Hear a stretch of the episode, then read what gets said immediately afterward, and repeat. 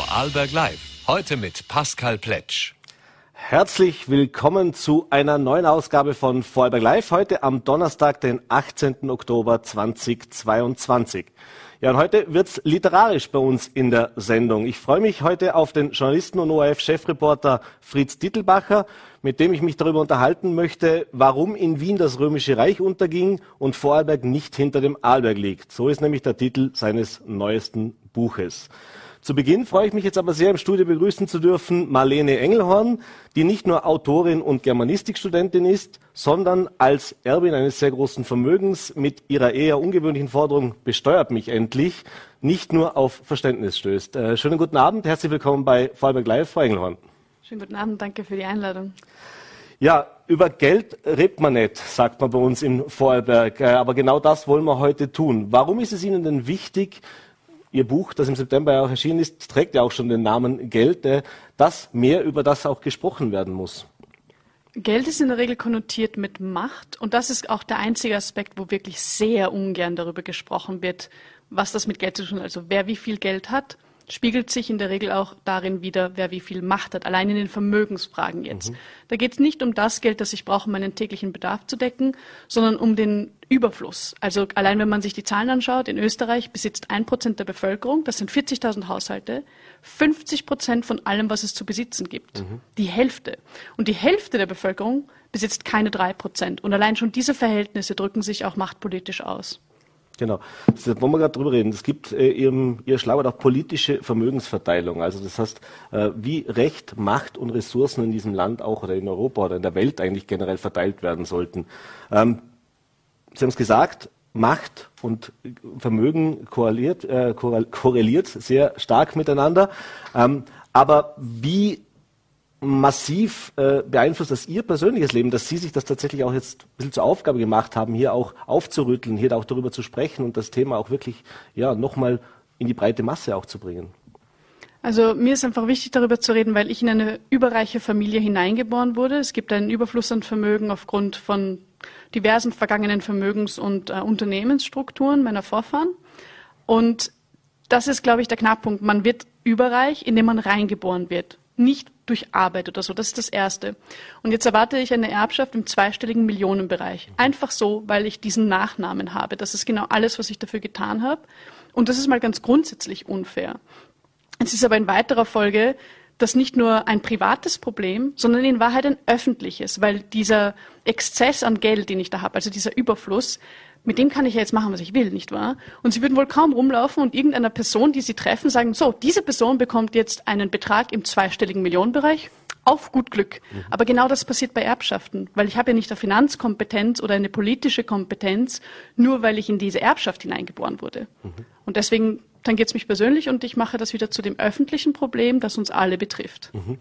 Sie haben ja auch gesagt äh, oder angekündigt, wenn die Erbschaft dann tragen wird, dass Sie 90 Prozent, war mal so im Raum gestanden, äh, eben spenden oder weggeben möchten, weil Sie sagen, so viel Geld brauche ich gar nicht und ich will da natürlich auch mit gutem Beispiel vorangehen. Und Sie setzen sich auch stark dafür ein, dass eben Vermögen besteuert wird. Jetzt ist das ein Thema, das natürlich politisch seit Jahren diskutiert wird. Es gab mal eine Vermögensteuer, die wurde dann abgeschafft. Es wird wieder darüber diskutiert, soll das wieder kommen oder nicht. Äh, dann gibt es natürlich viele, gerade aus den Vermögenden äh, und, und eben aus diesen, diesen Machtzirkeln sozusagen, die alles andere vermutlich als erfreut sind, dass Sie jetzt als eine von Ihnen sozusagen hier äh, dagegen sprechen. Äh, wie groß ist denn auch der Gegenwind, den man da hört? Hört man das dann tatsächlich ab und zu und sagt, was machen Sie da oder was machen Sie da? Was, was, wie, wie können Sie nur jetzt hier praktisch uns unser Vermögen, das ja immer argumentiert wird, auch, um das jetzt abzuschließen, äh, damit, da hat ja jemand viel dafür geleistet. Das ist ja nicht so, dass das jetzt ein Lottogewinn war, sondern das, da ist ja schon eine Leistung dahinter und das steht mir ja eigentlich auch zu. Ähm, ich glaube, Sie sprechen einen wichtigen Kern, nämlich die Selbstverständlichkeit, die alle voraussetzen. Es ist selbstverständlich, dass eine Person immer alles alleine erarbeitet hat. Aber jetzt überlegen wir mal. Wie kommen denn die Angestellten, die es in einem großen Unternehmen für einen großen Vermögensstand, oder, braucht, wie kommen die denn hin? Da brauchen sie ein Straßennetz, das ist in der Regel öffentlich finanziert. Sie brauchen einen Nahverkehr oder einen Fernverkehr, der ist in der Regel öffentlich finanziert. Sie müssen diese Menschen ausbilden, das ist in der Regel öffentlich finanziert, weil öffentliche Schulen und Universitäten und Fachhochschulen und so weiter und so fort. Wenn die einen Krankenstand haben, wo werden sie gepflegt in den öffentlichen Spitälern? Welche öffentlich finanzierte Grundlagenforschung sorgt dafür, dass wir Innovationen bekommen? Ganz viele Dinge, tragen dazu bei, dass manche Menschen eben daraus einen ganz besonderen Gewinn machen können. Mhm. Aber es wird vorausgesetzt, dass das eh da ist. Gleichzeitig aber wird dann gesagt, ja, jetzt teilen wir aber nicht, was wir haben. So geht's aber nicht. Man muss schon dann auch zurückverteilen in die Gesellschaft, aus der das Ganze kommt und das als Kreislauf verstehen, mit einer Abhängigkeit, die wechselwirkend ist. Und das ist wichtig. Es kann nicht sein, dass wir selbstverständlich Macht bei einigen wenigen Menschen bündeln. Mhm. Wir haben die Frage nach der Macht in der Demokratie nämlich beantwortet. Ja? Die Demokratie ist das Mittel der Wahl im wahrsten Sinne des Wortes. Und das muss sich auch im Vermögen niederschlagen. Mhm. Jetzt, äh, Sie haben ja auch angekündigt, 90 Prozent zu spenden, wenn es keine Steuern gibt. Äh, und viele vermögende äh, Menschen auf der Welt machen ja genau das. Äh, warum wäre es aber besser, eine Steuer einzuführen, äh, im Hinblick auch darauf, dass man natürlich spenden kann ich an wen ich will. Das heißt, da habe ich ja wieder die Möglichkeit, als Vermögender mir auszusuchen, wer bekommt denn was von mir. Ist das der Grund, warum Sie sich eben auch für diese Steuern einsetzen, damit es Verteilungsgerechtigkeit vielleicht auch bessere gibt? Ja, auf jeden Fall. Also es ist wichtig zu betrachten, dass, also unabhängig davon, dass es vermutlich darauf hinausläuft, dass ich auch in die Rückverteilungsecke kommen werde, weil ich weiß nicht, wie schnell die Regierung es schaffen wird, sinnvolle Vermögensbesteuerung aufzustellen. Jede Art, die durchgesetzt wird, da freue ich mich eh.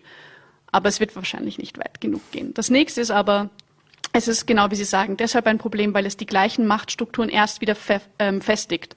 Das heißt, wir haben eine Art unsichtbaren Geldadel, der nur durch die Vermögenskonzentration herrschen kann. Und das ist jetzt nicht unbedingt böse gemeint und es ist nicht immer nur schlecht im Ergebnis, was viel wichtiger ist, ist die Art und Weise, wie diese Ergebnisse erzielt werden, nämlich anhand der Scheuklappen, die diese privilegierten Menschen aufhaben. Was natürlich auch passiert, ist, ganz viel wird nicht beachtet und nicht gefördert.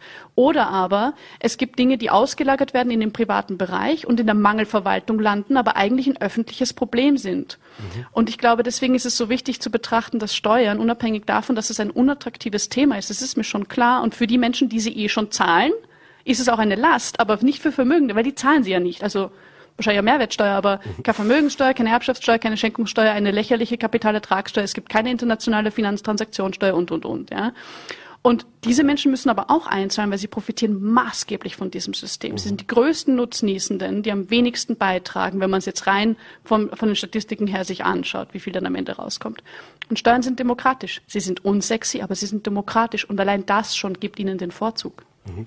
Sie haben es gerade erwähnt, niemand zahlt natürlich gern Steuern und äh, wenn wir jetzt von Steuern sprechen, viele von unseren Zuseherinnen und Zusehern, das ist genau das. Äh, für, die haben einen Lohnzettel am Ende des Monats, äh, wo ein Bruttolohn draufsteht und ein Nettolohn draufsteht und da geht ganz schön was weg ans Finanzamt. Dementsprechend haben Steuern in der, in der Öffentlichkeit eigentlich keinen gute oder kein gutes Image. Äh, aber wenn wir nochmal kurz darauf eingehen, warum ist es denn eben so wichtig, für unsere Gesellschaft, für auch den Zusammenhalt und auch für den Fortbestand einer Wohlstandsgesellschaft, in der wir leben, äh, dass es diese Steuern gibt und was kann man vielleicht auch tun? Jetzt mal, Sie machen ja etwas damit, dass Sie es eben auch öffentlich machen, aber was musste man tun, um eben auch diese Steuern wie soll ich sagen, attraktiver zu gestalten, dass es eben auch ein positiveres Image damit verbunden ist, dass ich eben nicht nur immer davon rede, das Finanzamt nimmt mir was weg, sondern ich leiste meinen Beitrag.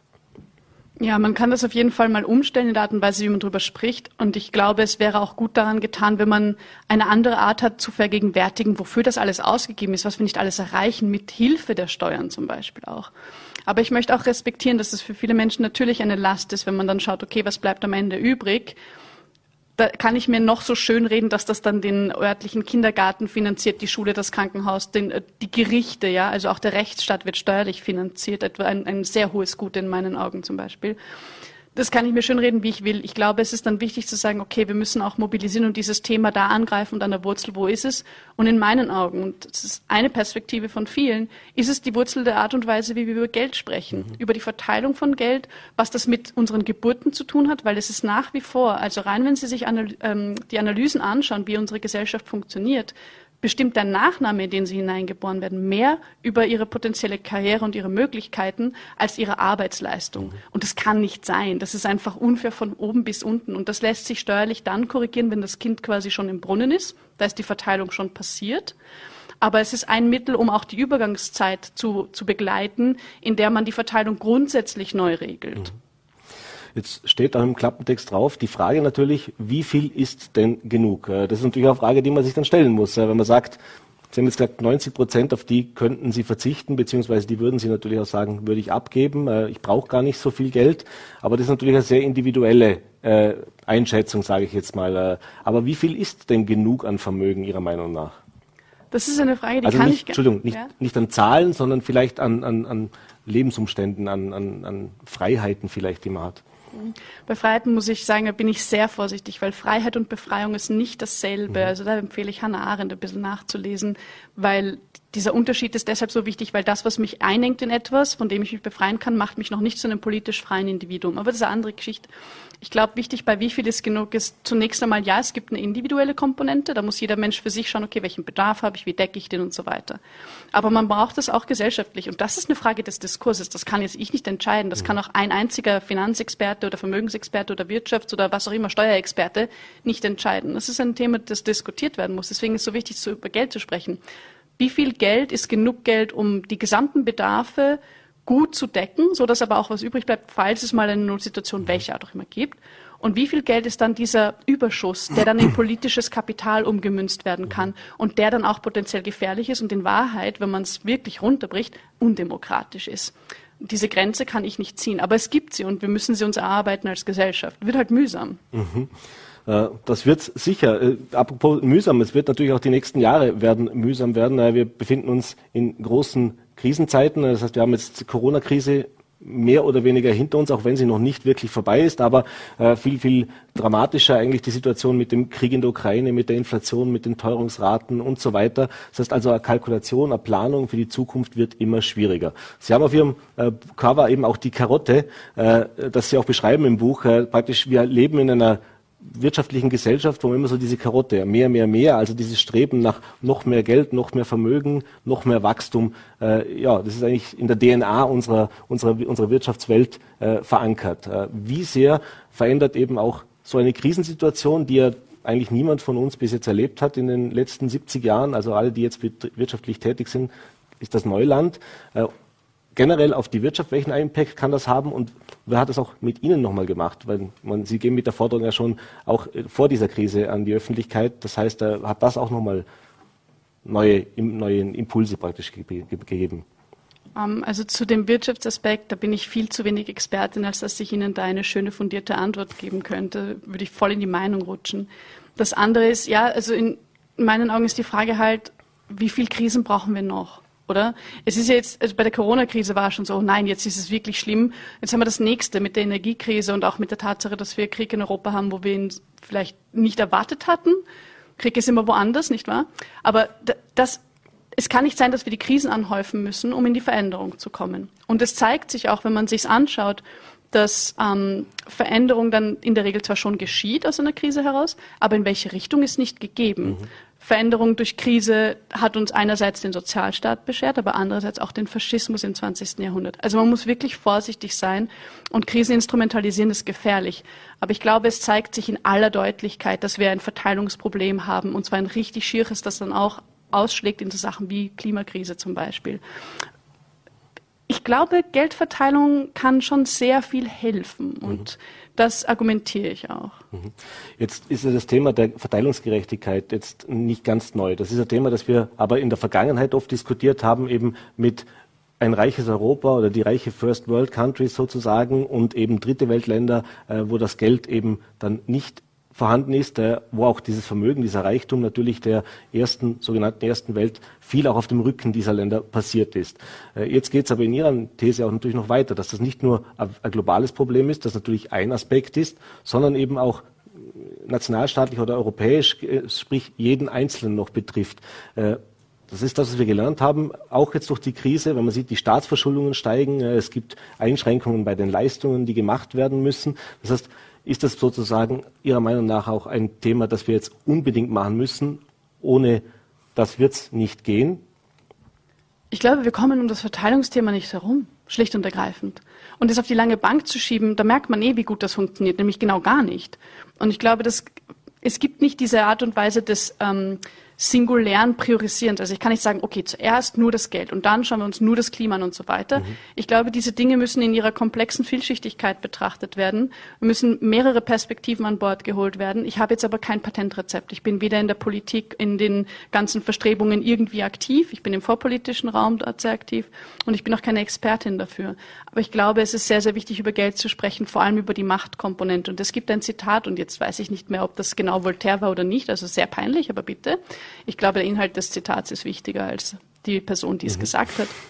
Nämlich, wenn Sie wissen wollen, wer sie regiert, überlegen sie, wen sie nicht kritisieren dürfen. Ja? Und ich glaube, wenn man sagt, okay, über Geld spricht man nicht, Geld hat man, steckt in dem Satz schon alles, was man dazu wissen muss. Und den Satz ehrlicherweise muss man sich leisten können und leisten können sich diesen Satz ein Prozent der österreichischen Bevölkerung. Mhm. Jetzt habe ich eingangs gesagt, dass natürlich auch nicht unbedingt nur gegen Liebe äh, für Ihre Aussagen aus gewissen Kreisen kommen wird. Äh, davon gehe ich jetzt einfach mal aus.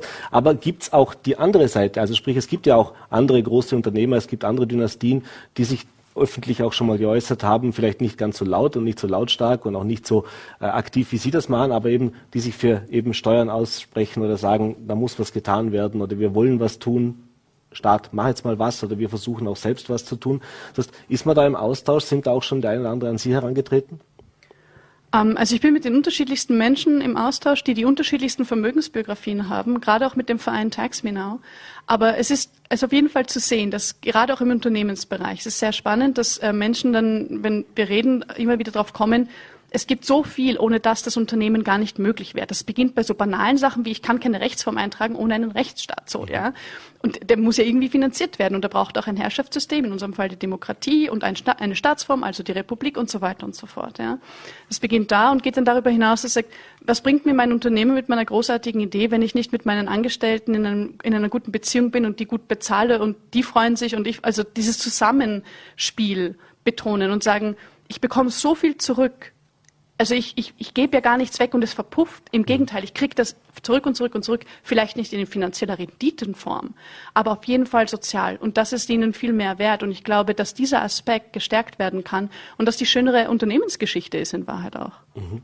Äh, Sie haben auch gesagt, wir müssen differenzieren zwischen Geld ist nicht gleich Vermögen. Äh, ist auch so ein bisschen so ein Irrtum, der, also das Buch heißt zwar Geld, aber eigentlich geht es um Vermögen. Und äh, da haben Sie mir gerade vorher im Vorgespräch noch äh, eine spannende Zahl gesagt, eben, äh, wie das denn aussieht in, jetzt gerade für Österreich zum Beispiel, dass man sich mal vielleicht auch ein Bild machen kann, vor was reden wir da eigentlich? Also das heißt, wer ist denn da wirklich reich und wie, wie, wie viel Besitz oder wie viel Macht und Vermögen wird da von wie vielen äh, tatsächlich verwaltet? Ja, also wenn ich mich nicht irre, dann ist das Verhältnis ähm, in der Vermögensungleichheit in Österreich, da rufe ich mich auf ähm, Arbeiterkammerzahlen von Mittwoch letzter Woche, falls das jemand weiß, bitte googeln. Ähm, das ist ein Verhältnis von 1 zu 29.000 mhm. circa. Und das lässt sich so überhaupt nicht fantasieren. Also ich weiß nicht, wie es Ihnen geht, aber ich kann mir das nicht vorstellen. Deswegen habe ich mir mal angeschaut, es gibt ein Experiment, das wurde im Stern veröffentlicht, Deutsche Zeitung. Und da haben sie gesagt, okay, sagen wir, ein Euro ist ein Zentimeter. So, und jetzt stellen Sie sich den Platz vor, den Sie gern mögen. Ich nehme jetzt den Stephansplatz, weil ich komme aus Wien und so. Dann sind in Österreich 1,2 Millionen Menschen armutsgefährdet oder arm. Das heißt, sie haben weniger als 1300 Euro brutto im Monat zur Verfügung. Die haben also einen Bewegungsradius von 13 Metern. Wenn man jetzt zur Universität möchte, das sind ungefähr anderthalb Kilometer vom Stephansplatz, brauchen Sie schon 150.000 Nettovermögen. Das ist abzüglich Schulden, abzüglich Kredit, was auch immer oder jede Art von Ratenzahlung. Wirklich netto. Und wenn Sie aber jetzt zum Beispiel ein Herr Mateschitz sind, der ein geschätztes Vermögen von 16,4 Milliarden hat, mhm. kommen Sie zweimal zum Mond und zurück. So, das sind die Verhältnisse, von denen wir sprechen. Aber das ist nicht Gott gegeben, es ist auch nicht Natur gegeben, sondern das ist ein Produkt unserer politischen und gesellschaftlichen Ordnung. Und man kann das ändern. Also ein Prozent in Österreich muss nicht die Hälfte aller Vermögen besitzen. Das geht auch anders. Man mhm. kann auch teilen. Mhm. Jetzt ist darüber zu sprechen, das Ganze auch öffentlich zu machen und so wie jetzt hier, und Sie haben es in vielen anderen TV-Sendungen in der Öffentlichkeit schon oft gemacht, auch mit Ihrem Buch, äh, das eine. Äh, aber eben auch das Ganze dann in einer Umsetzung zu bekommen, dass es also wirklich einen Wertewandel gibt, dass eben auch die Entscheidungsträger, die das ja entscheiden könnten, daran auch interessiert sind, das zu tun, äh, ist ja nochmal das andere. Ich habe es vorher schon gefragt, wie der Austausch mit vielen Menschen auch aus diesem Bereich ist. Aber gibt es auch einen politischen Austausch? Also haben Sie da so ein bisschen die Fühler ausgestreckt. Gibt es da tatsächlich äh, Menschen an den Schalthebeln der Macht, die hier vielleicht auch nicht öffentlich, aber zumindest indirekter Unterstützung signalisieren? Ich würde auf keinen Fall inoffiziell mit irgendwelchen Menschen aus der Politik in, in, tatsächlichen Entscheidungspositionen sprechen. Ich halte das für eine Unart von vermögenden Menschen, sich über das Hinterzimmer die Politik zu holen, die sie gern hätten. Das mal das eine. Ich glaube, die interessanteren entscheidungstragenden Menschen sind alle in Österreich, die wählen dürfen. Mhm. Das ist auch jetzt die Frage, wer darf eigentlich wählen, aber andere Debatte. Ähm, ich glaube, es ist wichtiger, dass diese Diskussion breit gesellschaftlich transparent und demokratisch geführt wird. Und das ist zwar wesentlich mühsamer, aber ich glaube langfristig nachhaltiger, weil es zu einer Politik führt, die von allen gestaltet wurde, weil sie alle was angeht. Mhm. Äh, jetzt ist äh, vielleicht noch, noch ein extremerer, äh, wie soll ich sagen, Hype oder ein extremere Umgang mit Vermögen äh, wie in Europa in den USA zu bemerken. Also sprich dieses, jeder ist seines Glückes Schmied, äh, ich mache den Turbokapitalismus sozusagen, äh, was wir im Silicon Valley ja erleben in den letzten Jahren oder auch in anderen Bereichen, da reden wir ja auch von Zahlen und Dimensionen, die kann sich ein Normalsterblicher fast gar nicht mehr vorstellen. Wie zuversichtlich sind Sie, dass dieser Wertewandel, oder gibt es überhaupt eine Möglichkeit, dass dieser Wertewandel oder diese, diese Gedanken tatsächlich global an Funken, dass der überspringen kann? Denn äh, wenn wir uns ehrlich sind, am Ende wird es wirtschaftlich ja nur global funktionieren. Also da, sonst kommt Ihnen die erste Industriellenvereinigung Wirtschaftskammer mit dem Thema Wettbewerbsfähigkeit etc. Wir brauchen diese Rücklagen, um eben auch die Innovationen äh, stemmen zu können, um eben auch auf diesem Markt wettbewerbsfähig zu bleiben. Das heißt, gibt es da nicht noch andere Player auf, dieser, auf diesem Planeten, die man viel eher noch überzeugen müsste, damit das tatsächlich auch zu einem Umdenken führen kann.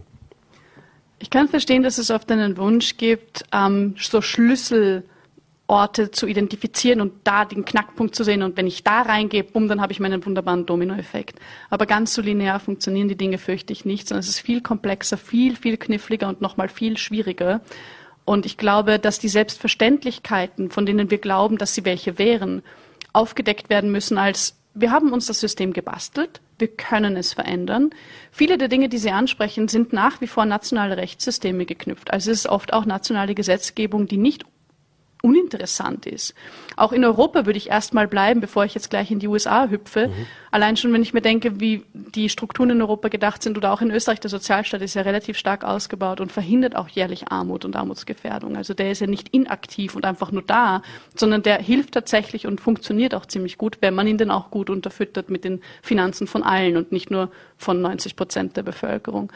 Also ich glaube, man muss die Dinge etwas vielschichtiger und komplexer betrachten.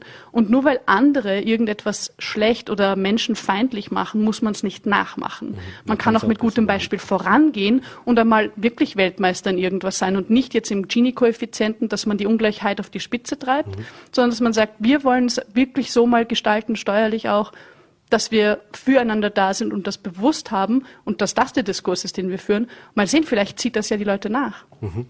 Welchen Anteil an dieser Diskussion oder welchen Booster, jetzt haben wir über Krisen schon gesprochen, kann eben auch diese Klimakrise, dieser Klimawandel haben? Weil bei allen Krisen, die wir aktuell erleben, ist immer so ein gewisser Unsicherheitsfaktor dabei. Also wir wissen nicht genau, wie es sich entwickelt, wir wissen nicht genau, wie lang geht der Krieg, wie sich die Preise entwickeln und so weiter. Beim Klimawandel ist das ein bisschen was anderes. Da gibt es klare wissenschaftliche Fakten, da gibt es sogenannte äh, Points of No Return, also sprich Punkte, Kipppunkte, äh, wo es dann einfach nicht mehr anders geht. Das heißt, da ist natürlich auch ein ganz anderer Druck nochmal dahinter. Ist das vielleicht einer der Treiber, auch wenn es jetzt natürlich nicht der schönste ist, aber der, der hier tatsächlich auch dazu beitragen kann, weil eben genau die Auswirkungen dieser Klimakrise genau diese Verteilungsgerechtigkeit vermutlich auch noch mehr brauchen werden. Wahrscheinlich schon. Also ich will jetzt nicht sagen, dass es nur diese eine ist. Ich glaube, all diese Krisen wirken anheizend und ähm, helfen auch zu, zu verdeutlichen, wie dringend dieses Problem angegangen werden muss, nämlich auch in Bezug auf die unterschiedlichen Krisen und dann aber wieder in Wechselwirkung zueinander. Wie gesagt, ich glaube, es bleibt richtig, richtig schwierig und komplex. Es gibt nicht die eine einfache Lösung. Steuerpolitik kann helfen, kann auch eingreifen in die Art und Weise, wie sich ähm, das Land klimatechnisch entwickelt zum Beispiel. Also deswegen grundsätzlich so vom Gefühl her ja, man, man darf echt nicht vergessen, der globale Norden ist für das Allermeiste an Klimakrise verantwortlich. Ausbaden wird es vor allem der globale Süden in erster mhm. Linie und dann kommen wir dran. Ich glaube, die Verantwortung ernst zu nehmen, anzuerkennen und das aber auch in eine Geld, also in eine Finanzpolitik und in eine Art, wie wir mit Geld umgehen, umzuwandeln, das ist das Mindestmaß an Respekt, das wir einander auf der ganzen Welt entgegenbringen können. Mhm. Jetzt würden vermögende Leute, wenn ich Sie frage, was ist für Sie ein Land, in dem Sie am liebsten leben würden, sprich, wo die Rahmenbedingungen so sind, dass Sie sie für gut heißen oder auf dem richtigen Weg heißen, vermutlich nicht dasselbe, dieselbe Antwort geben wie Sie. Aber deswegen die Frage jetzt eben auch an Sie. Gibt es schon Länder, gibt es äh, Systeme, die Sie auch kennen, wo Sie sagen, die machen es besser wie wir, da können wir uns als Österreich vielleicht auch was abschauen? Ist schwer, weil wenn ich jetzt einen Vergleich ziehe, dann müsste man meinen, dass alles andere ähnlich ist. Und da ist halt dieser Vergleichsmoment, wo ich mhm. sage, okay, wir haben alles irgendwie ähnlich und das ist anders und das nehmen wir dazu und dann sind wir besser. Ganz einfach wird es auch da nicht. Ich glaube, es gibt die unterschiedlichsten Modelle und man muss sich anschauen, was passt denn auf unseren spezifischen Fall. Nicht alles, was man übernimmt von woanders, wird passen. Ähm, und ich glaube, Sie werden überrascht, wie viele Menschen gerade aus den vermögenden Kreisen sich freuen, wenn sie in einem Land leben, das einen guten Sozialstaat hat, weil, wenn sie es plötzlich nicht mehr haben, erkennen sie, welche Voraussetzung ihnen plötzlich fehlt für ihr bequemes Leben mhm. als Nutznießende der Gesellschaft. Und ich glaube, dadurch, dass mir immer mehr zugespielt wird auch, wie viel positives Feedback es ähm, gibt aus der vermögenden Community, wenn man da eine nennen will, ja, bezüglich ähm, Sozialstaat und der guten öffentlichen Infrastruktur wandelt sich dort schon ein bisschen was. Und ich würde dem einfach Hoffnung und Feuer geben, indem man jetzt mal ein paar politische Taten sieht. Politischer Wille für Steuergerechtigkeit ist, glaube ich, innerhalb Österreichs schon mal ein guter Anfang, unabhängig davon, wie es woanders ist. Weil ob ich mich respektvoll und integer verhalte, würde ich nicht abhängig machen wollen davon, ob es ein anderer tut. Mhm. Mein Rückgrat ist meine Entscheidung.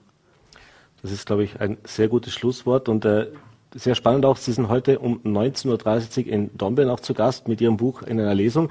Äh, da kann man noch ein bisschen mehr über das Buch erfahren und natürlich kann ich nur empfehlen, äh, es jedem auch persönlich zu lesen. Und dort noch hinzugehen. Ich glaube, Plätze gibt's noch, äh, sollte noch möglich sein. Ich habe zumindest nichts Gegenteiliges gehört. Also es hat niemand verschreckt gleich aufgeschrien, oh Gott, ist ausverkauft, bitte kommt nicht mehr. Aber es gibt noch ein paar wenige Plätze auf jeden Fall, wo man sich das ansehen kann. Ich bedanke mich für den Besuch im Studio, äh, wünsche Ihnen weiter viel Erfolg und natürlich auch viel Kraft, glaube ich, weil das braucht man auch, wenn man eine Meinung vertritt, wenn man die nicht so, äh, wie soll ich sagen, äh, bei allen auf Gegenliebe stößt bedanke mich für den Besuch im Ländle. Alles Gute und einen schönen Abend. Wir werden mehr. Vielen Dank. Ja, und ich habe es angekündigt, äh, mir jetzt zugeschaltet aus Wien, freue mich auch sehr auf meinen zweiten Gast, ist Fritz Dittelbacher, seines Zeichens Journalist, äh, Chefreporter für die Zeit im Bild, äh, Autor, Historiker, äh, Lehrender an der Universität, also ein Tausendsasser eigentlich. Und da muss man als Vorarlberger natürlich äh, aufmerksam werden, wenn man das neueste oder jüngste Buch von ihm sieht. Äh, und darüber wollen wir uns jetzt unterhalten. Herr Dittelbacher, schönen guten Abend, herzlich willkommen bei Vorarlberg Live. Schönen guten Abend, ich freue mich sehr und das war ein spannendes Gespräch, das ich gerade gehört habe. Ja, das ist auch ein Thema, über das wir vielleicht noch kurz im Laufe mhm. der Sendung dann noch sprechen können, aber wir müssen anfangen mit dem Titel Ihres Buches. Äh, und zwar, warum in Wien das Römische Reich unterging und Vorarlberg nicht hinter dem Arlberg liegt. Jetzt wird Ihnen wahrscheinlich jeder Vorarlberger sagen, ja logisch, wir sind vorm Arlberg und ihr seid hinterm Arlberg. Fangen wir, bevor wir jetzt über das Buch und was wirklich noch drin steht, an wirklich mit diesem Satz an. Was hat es damit auf sich? Naja, ganz klar, jeder Vorarlberger weiß, er liegt also das Land liegt vor dem Arlberg. Äh, und wenn man es von der Schweiz aus sehen wird, ist es natürlich auch äh, vor dem Arlberg. Und ja, die Benennung kam halt aus der Zeit, in der die Habsburger äh, die, die Entscheidenden waren in Österreich und nicht nur dort im Heiligen Römischen Reich sozusagen der deutschen Nation. Und die Habsburger waren ja, wie es Vorarlberger wissen und der Rest Österreichs vielleicht nicht ganz so, die Habsburger waren ja ursprünglich Schweizer. Die Habsburg liegt ja so zwischen Zürich und, und Basel, halt mitten Kanton Aargau. Äh, und in der Logik der Habsburger, also in der Kanzleilogik, hat man natürlich von der Habsburg weg die Welt gesehen und eingeteilt. Äh, und die Habsburger waren sehr früh auch sehr aktiv, sozusagen geschäftlich sehr, sehr geschickt und haben von der Grafschaft Feldkirch, Grafschaft äh, Bregenz, Herrschaft Bludenz mit dem Montafon äh, sich ganz viel sozusagen im heutigen Vorarlberg äh, organisiert. Das waren aber noch Einzelgrafschaften und vor ziemlich genau 300 Jahren im Dezember äh, 1721 war das. Da gab es dann einen äh, Landtag sozusagen der vorderösterreichischen Besitzungen und da ist zum ersten Mal der Begriff Vorarlberg äh, verwendet worden für all diese Grafschaften minus Lustenau, das war damals noch nicht dabei, das ist erst sehr viel später dazu gekommen. Also der Rest von Vorarlberg ist Vorarlberg genannt worden und eben aus der Logik der Habsburger her vor Arlberg, nicht hinter Arlberg. Sehr schön äh, ausgeführt. Jetzt in, in Ihrem Buch geht es eben genau Geschichte in Geschichten. Es geht um ganz viele Anekdoten. Äh, wir werden sicher noch die eine oder zwei darüber uns noch unterhalten. Äh, was auch spannende Aha-Momente teilweise sind. Und äh, Sie sagen ja auch, oder beziehungsweise steht ja auch in der Beschreibung zum Buch da, dass es eben oft Zufälle, äh, Kleinigkeiten sind, die dann geschichtlich eben diese Auswirkungen haben und Dinge, die wir heute kennen, die für uns heute selbstverständlich sind, äh, tatsächlich ja teilweise auf Zufällen beruhen oder eben auf, auf Einzelentscheidungen, wo man sagt, kleine, kleine Ursache, große Wirkung. Äh, Sie machen seit zwei Jahren im Studio 2, erklären Sie ja die Welt. Das war sicher mit einer der Gründe auch oder Hintergedanken äh, beim Schreiben dieses Buches. Warum ist es denn wichtig, äh, den Menschen auch anhand solcher kleinen Geschichten ein bisschen unsere Welt zu erklären? Und wie kann das auch helfen in einer so komplexen Zeit, in der wir jetzt aktuell leben? Also ich glaube, dass äh, die Geschichte ordentliche Erklärungen dafür, dafür liefert, wie Gesellschaften äh, funktionieren können. Äh, und zwar nicht die Geschichte sozusagen, die nur aus, aus großen Namen und Daten besteht. Also die 753 Raum schlüpft aus dem Ei-Geschichte, dieses nicht. Ja? Äh, es ist die Geschichte sozusagen, die irgendwie von den Menschen erzählt, die Sozialgeschichte ein bisschen erzählt, die eben oft auch dadurch interessant wird, indem man manchmal ein bisschen ins Anekdotische hineingeht und äh, wenn man den Leuten sozusagen irgendwie ein Verständnis dafür liefern kann, äh, wie wie Sachen geschichtlich zusammengehangen sind, äh, dann verstehen sie auch die Gegenwart besser. Also der Ukraine-Konflikt mhm. zum Beispiel, ja. Äh, taucht auf einmal von Putin ein, ein, ein wissenschaftlicher Essay auf. Ja. Den kennt man also als möglich, als Diktator, als Präsidenten, als was auch immer. Aber als Historiker hat man den eigentlich noch nicht äh, gekannt. Und der sozusagen schreibt dann vor zwei Jahren äh, auf einmal einen historischen Essay darüber, in dem er schlicht und einfach der Ukraine den, den ja, die, die Existenzberechtigung abschrift, abspricht, indem er sagt, eigentlich sind wir alles Russen. Äh, man hat die Ukrainer, die Weißrussen früher als die Kleinrussen bezeichnet, im Gegensatz zu den Großrussen im heutigen klassischen äh, Russland. Und sozusagen, wenn man sich diese Entwicklung, dieses Geschichtsbild, das aus dem 19. Jahrhundert kommt, ja, wo der Zar sozusagen alle, die dort Russisch oder Ukrainisch gesprochen haben, äh, regiert hat und in Wirklichkeit dann weitergegriffen äh, hat und über alle slawischen Völker äh, eine Art Herrschaft oder, oder auch seine Art Patenschaft, sagen wir heute, übernommen hat. Äh, und daraus ist ja dann auch zum Teil äh, der Konflikt im Ersten Weltkrieg entstanden. Also wenn man sich das historisch anschaut, wie war es im 19. Jahrhundert, dann versteht man manchmal das 21. Jahrhundert und das Agieren von Putin heute besser. Mhm.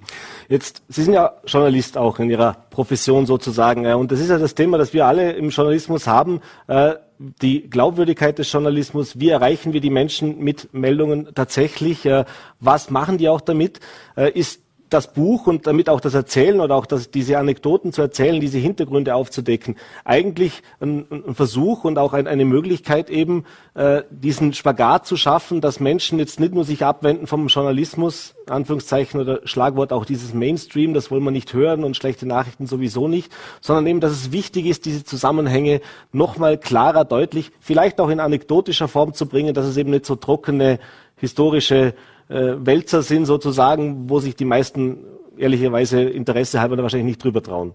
Ja, also, das, also der Hintergrund war, äh, ursprünglich ist die, Idee, ist die Idee entstanden von den Studio 2 Leuten, die sind auf mich zugekommen und haben gesagt, Fritz, du machst doch seit 35 Jahren, stimmt, äh, Politikjournalismus, mach uns doch was über die größten Politskandale aller Zeiten. Es war gerade die Zeit damals, wo wieder einige Politskandale aufgetaucht sind. Und ich habe mir gedacht, na, bitte nicht schon wieder. Also irgendwie Bad News eh, das ist unser Geschäft, aber ähm, in Wirklichkeit machen wir die Leute doch auch grantig damit, indem wir ihnen immer sagen, wie schlecht alles ist. Und es ist eh vieles schlecht, aber es ist nicht alles schlecht. Ja? Und es ist vieles unerklärlich, aber es ist nicht alles unerklärlich. Ja? Und manchmal kann man gerade mit dem Blick auf die Geschichte äh, aus aktuellen äh, Fragen heraus dann doch so ein bisschen historische Antworten geben. Und das habe ich dann den Kollegen von Studio 2 angeboten und das mache ich dort seit zwei Jahren. Immer wenn was aktuell los ist, dann versuche ich drüber zu erzählen. Bei Corona war es über die Geschichte der Seuchen und, und über die Impfungen und aber auch über Gesundheitssysteme. Ja. Ähm, warum sind Gesundheitssysteme in Europa, in Wohlfahrtsstaaten, wir haben ja gerade drüber gehört, mhm. äh, so anders als zum Beispiel in Amerika und, und wie, wie wenig funktioniert das dort sozusagen. Ja? Das ist etwas, was ich in dieser Rubrik äh, erzählen kann und wo ich schon den Eindruck habe, das hat auch für das Leben der Leute durchaus eine Bedeutung, wenn sie sozusagen diesen klaren Blick diesen klaren Blick drauf dann doch äh, bekommen. Mhm. Ist das in den letzten Jahren vielleicht einfach auch ein bisschen zu kurz gekommen? Vielleicht auch ein bisschen selbstkritisch in unserer Branche zu sehen, aber natürlich auch im Bildungsbereich, dass man sagt, die Menschen waren mit ihrem eigenen Leben oder sind mit ihrem eigenen Leben beschäftigt. Wir leben in einer Spaßgesellschaft, in einer, wir haben es gerade vorgehört, in einer immer mehr. Also man, man, man will sich was leisten. Urlaub ist interessant, äh, was für ein Fernseher habe ich, ist interessant. Über Geschichte zu sich zu unterhalten, ist ein bisschen verstaubt. Äh, Zusammenhänge, politisches Interesse hat ein bisschen nachgelassen natürlich auch.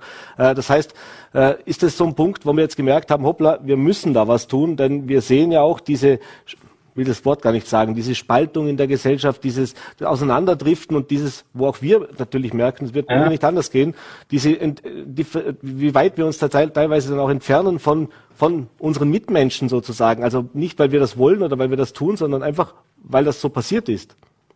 Ja, also für mich zumindest ist das schon, ist das schon ein, ein, wichtiges, ein wichtiges Motiv, warum ich das jetzt mache, was ich mache. Ich mache ja klassischen politischen Journalismus nach wie vor, bin in den Nachrichtensendungen, äh, aber natürlich erreichst du in den Nachrichtensendungen die, die News-Interessierten, die politisch Interessierten äh, und das sind bei weitem nicht alle und es werden äh, in einer Zeit, die sich immer mehr polarisiert, tendenziell auch nicht mehr, sondern eher weniger die wir mit solchen Formaten erreichen. Und für mich zumindest war bewusst ein, ein Weg, sozusagen in eine Studio 2 ist eine Infotainment-Sendung, da sitze ich immer neben Schlagersängern und, und, und Gärtnern und Köchen und Grillweltmeistern und erzähle halt, halt meine Geschichten. Äh, aber äh, sozusagen, das ist bewusst irgendwie ein dort hineingehen, wo die Leute sind, die ich erreichen will. Ja? Und das ist nicht immer die Zeit im Bild und das sind nicht immer die Vorarlberger Nachrichten und das ist nicht immer die Presse oder der Standard,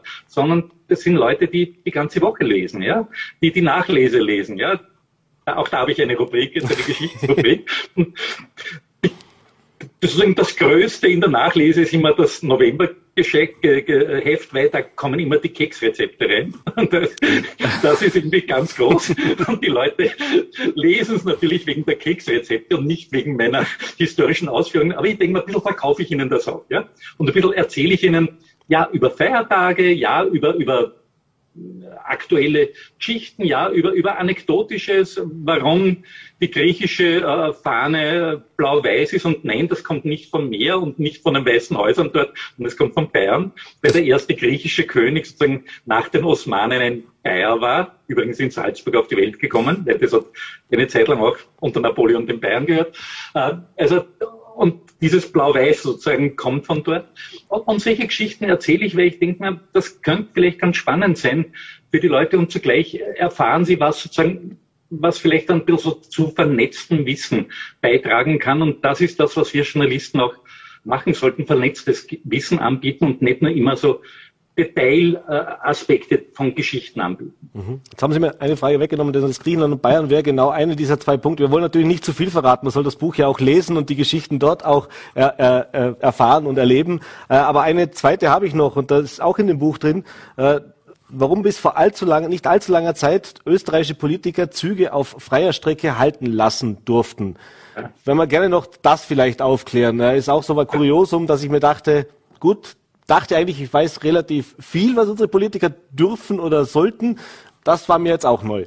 Äh, es ist auch irgendwie seit den 90er äh, Jahren äh, nicht mehr erlaubt. Da hat sich die Dienstordnung des, der ÖBB geändert. Übrigens ist das etwas, was nicht nur in, in, in Österreich der Fall war, sondern auch in, in Deutschland. Also es gab deutsche Verkehrsminister noch vor gar nicht so langer Zeit, noch unter Merkel, die die Züge wenn sie unterwegs gewesen sind mit dem Zug, schon eine Station vorher halten haben lassen, damit sie nicht so weit mit dem Taxi dann heimfahren müssen. Also es ist irgendwie es ist eine Geschichte, die, die breiter verbreitet war. Naja, der Hintergrund war natürlich, äh, wie man dann gesagt hat, äh, wir wir entscheiden uns für Demokratie, wir entscheiden uns für repräsentative Demokratie, für Parteiendemokratie, für Abgeordnete, dann statten wir die schon auch mit bestimmten Privilegien aus. Ja? Und ein Privileg ist äh, die Immunität zum Beispiel. Ja? Also dass eine Abgeordnete, ein Abgeordneter äh, im Parlament, im Landtag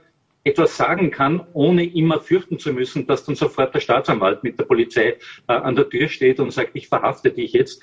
Das halte ich für eine wirklich demokratische Errungenschaft. Ja? Ähm, solche Privilegien hat es verschiedene gegeben. Viele sind abgeschafft worden, also zum Beispiel die ganzen Politikereinkommen. Also ganz ehrlich, äh, dass man heute wirklich äh, Menschen noch in die Politik bringt mit Aussicht auf besonders hohes Gehalt, das ist es nicht mehr, weil äh, man verdient ganz ehrlich in der Privatwirtschaft äh, viel besser mit viel weniger persönlichem Engagement und auch, auch, auch Öffentlichkeit, der man sich immer stellen muss. Aber ja, wie gesagt, ein paar Privilegien gab es immer noch, gibt es immer noch. Das mit der Eisenbahn, das ist schon eine Zeit lang abgeschafft. Sind wir schon recht weit in der Zeit, aber zwei Fragen habe ich auf jeden Fall noch. Äh, zum einen das Thema wenn wir uns die letzten drei Jahre ansehen, Sie sind selbst Historiker, äh, die Frage, ein Blick in die Zukunft. Äh, bei all diesen, bleiben wir in Österreich vor allem jetzt, also mit Corona-Krise, mit Pandemie, mit den ganzen äh, Themen, über das ich nachher auch noch kurz sprechen möchte, die Themen, was die Innenpolitik auch anbelangt. Wie werden denn Historiker in 20, 30, 40 Jahren auf diese Episode der österreichischen Innenpolitik beziehungsweise Österreichs zurückblicken? mit großem Interesse, weil ich den Eindruck habe, dass in den letzten eigentlich sieben Jahren, seit 2015, äh, sich bei uns so viel getan hat und geändert hat wie vorher viele Jahre nicht. Also wenn man von der Flüchtlingskrise 2015 äh, ausgeht und dann allein Bundespräsidentenwahlen, Ibiza-Videos, äh, Regierungsrücktritte, Corona-Lockdowns, Ukraine-Krieg, was da alles passiert ist in, in so einer kurzen Zeit, das ist natürlich ein Wahnsinn, eine wahnsinnige Herausforderung für die Politik auf der anderen Seite, einen Seite, aber natürlich auch vor allem für die Bevölkerung auf der anderen Seite. Also wir merken ja, wie angestrengt wir alle sind. Äh, und ich habe ein Schulkind, ja, und ich denke mir oft, Wahnsinn, die haben, also meine Kleine ist jetzt in der dritten Klasse Gymnasium und seit der vierten Klasse Volksschule ist sie immer in einem Ausnahmezustand, ja. Und wie wachsen diese Kinder auf in dieser Zeit? Und ja, irgendwann einmal wird es für Historiker interessant sein, drauf äh, zu schauen. Jetzt ist es einmal für die Staatsbürger anstrengend mittendrin zu stecken. Mhm. Ist das Ihrer Meinung nach Zäsur, in der wir jetzt wieder stehen? Also wenn wir jetzt noch, wenn wir jetzt zurückblicken, haben wir mehrere solche äh, Zäsuren gehabt. Äh, das war die Industrialisierung oder eben der Zweite Weltkrieg, also sprich die Zeit bis 1945. Ist das jetzt, oder auch der Fall des Eisernen Vorhangs 89, aber ist das jetzt wieder so ein Punkt, wo wir sagen, wenn wir zurückblicken, das war eben die Welt, wie wir sie davor kannten, jetzt wird auch langfristig alles anders? Ja, da bin ich mir ziemlich sicher. Es, es ändert sich gerade ganz viel. Äh, und ehrlich gesagt, sogar in, in, in unserem in unser beider äh, Job, äh, was sich da ändert, einfach von den Medien her. Ja? Ähm, der Blick auf die Welt, das war immer ein Privileg von uns Journalisten, dass wir sozusagen hier die Gatekeeper waren, also die Schleusenwärter, um mhm. den großen Informationsstrom äh, an die Menschen heranzutragen. Wir haben das nach bestem Wissen und Gewissen immer gemacht, versuchen es heute noch. Ja. Aber mittlerweile ist natürlich durch äh, Social Media äh, unser, unser Privileg, sozusagen hier Schleusenwärter zu sein, ist weg. Und es macht die Welt nicht nur besser, sage ich mal, es macht sie auf alle Fälle anders. Und natürlich leben wir in einer totalen äh, Zäsur. Schauen wir uns allein jetzt die Präsidentschaftswahl an, die vor kurzem vorbeigegangen ist. Äh, sechs Kandidaten ohne die meisten, bis auf die FPÖ und Rosenkranz, aber alle anderen ohne eine wirkliche Struktur dahinter, eine politische und trotzdem schaffen die dann acht Prozent, 5,6 Prozent, 8,3 Prozent aus dem Nichts heraus, ja, mhm. durch, durch, ja, durch, durch ein bisschen Social Media und Anderssein, ja. Und solche Zeiten, wo das Anderssein dann auf einmal so attraktiv ist, das sind natürlich Zeiten von Zäsuren. Mhm.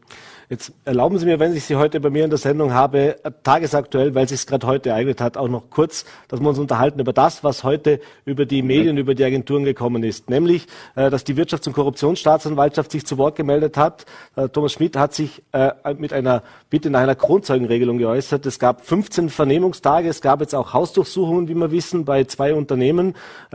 Kolportiert wird, dass es einer davon der Unternehmer Benko auch ist. Eben, dass es jetzt hier praktisch tatsächlich äh, neue Entwicklungen gibt, mit der, ehrlich gesagt, glaube ich, wenige so kurzfristiges gerechnet hatten, weil eben auch nichts durchgedrungen ist, äh, was eben oft unterstellt worden ist. Äh, die Medien werden da irgendwie über die Hintertür informiert. Wir wussten alle nichts davon. Was bedeutet das für diesen ganzen Ermittlungskomplex rund um die SMS-Chat-Affäre, rund um den auch ehemaligen Bundeskanzler Sebastian Kurz? Ja, wir haben gerade von einer Zäsur gesprochen. Das ist sicher eine Zäsur. Was heute da bekannt geworden ist, passiert ist es ja schon seit geraumer Zeit. Im April hat Thomas Schmidt offensichtlich erklärt gegenüber der WKS, der er will sprechen. Seither gab es 15 Einvernahmen. Sie haben es gesagt. Ähm, wir haben mitbekommen äh, in den letzten Monaten, dass es da was gibt. Es gibt äh, immer bei so Ermittlungen äh, Bereiche, wo alle Opferanwälte, also alle Verfahrensbeteiligten Zugriff haben auch um sich verteidigen zu können, ist ganz klar, so funktioniert es in einem Rechtsstaat, aber es gibt immer Bereiche, äh, die unter Verschluss sind. Und da hat man schon gewusst, es gibt fünf Bereiche, äh, wo wirklich äh, Einvernahmen, Akten, Ergebnisse unter Verschluss gehalten werden. Und das war offensichtlich etwas, was in diesen 15 Einvernahmen mit dem Thomas Schmidt besprochen wurde. Und heute ist nicht nur bekannt geworden, dass er offensichtlich sich um die Grundzeugenregelung bemüht, das heißt Straffreiheit bei Kooperation mit der Staatsanwaltschaft, äh, sondern heute ist auch bekannt geworden, dass sie jetzt diese fünf äh, Bereiche wo bereits jetzt intensiv ermittelt wurde, dass die ab jetzt auch den anderen Verfahrensbeteiligten zur Verfügung stehen. Und nein, bisher ist nie irgendetwas von der äh, WKSDA hinausgegangen, aber es ist immer alles rausgegangen, sobald die anderen Verfahrensbeteiligten einen Zugriff haben. Denn da gibt es genügend Türen sozusagen zwischen Rechtsanwaltskanzleien und Redaktionen. Und ich bin mir ziemlich sicher, dass wir da sehr rasch äh, recht Spannendes erfahren werden. Mhm. Glauben Sie, dass das tatsächlich äh, auch für den ehemaligen Bundeskanzler jetzt nochmal schwierig werden könnte? Denn bislang ist er ja immer noch der Meinung vertreten, er hat sich nichts zu Schulden kommen lassen, es war alles ganz sauber, hat sich auf die anderen Personen natürlich auch ausgesprochen. Äh, ist zu erwarten, dass es jetzt hier auch für ihn unter Umständen tatsächlich noch enger werden könnte? er ist immer als der Bestimmungstäter geführt worden. Das heißt, der, der nicht selber etwas äh, gemacht hat im eigenen Handeln, aber sozusagen der andere dazu bestimmt hat, etwas zu tun äh, für ihn. Äh, damit ist er schon recht nah dran an, an sehr heiklen Ermittlungen, dass jetzt derjenige, auf den alles zurückgeht, auf einmal sagt, ich stelle mich als Grundzeuge zur Verfügung. Da sagt die Staatsanwaltschaft nur dazu ja, wenn sie den Eindruck hat, sie kann sozusagen mit dieser Regelung jemanden erreichen, an den sie sonst nicht herankommt. Und dass das der ehemalige Bundeskanzler ist, das ist sehr naheliegend, ja. Denn um alle anderen wird es nicht gehen. Also die Frau Beinschab, um die Frau Beinschab wird es nicht gehen. Ja? Da, da würden sie nicht über Grundzeugenregelungen äh, sich äh, einen Kopf machen, sondern sozusagen es muss nach oben gehen und nicht nach unten in der Hierarchie. Und in der Hierarchie ganz oben steht in diesem ganzen Geflecht natürlich der ehemalige Bundeskanzler Sebastian Kurz. Schauen wir mal, was dann wirklich rauskommt.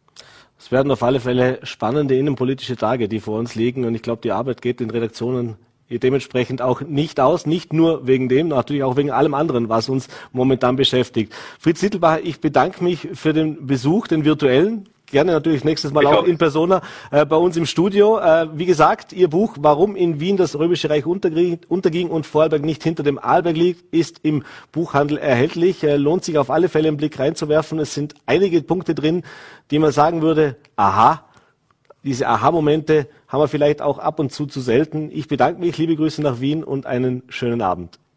Dankeschön. Und das war's mit unserer heutigen Ausgabe von Vollberg Live. Bedanke mich fürs Dabeisein. Wenn Sie mögen, sind wir natürlich morgen wieder für Sie da. 17 Uhr, Voll.at, VNAT und Ländle TV. Bis dahin einen schönen Abend.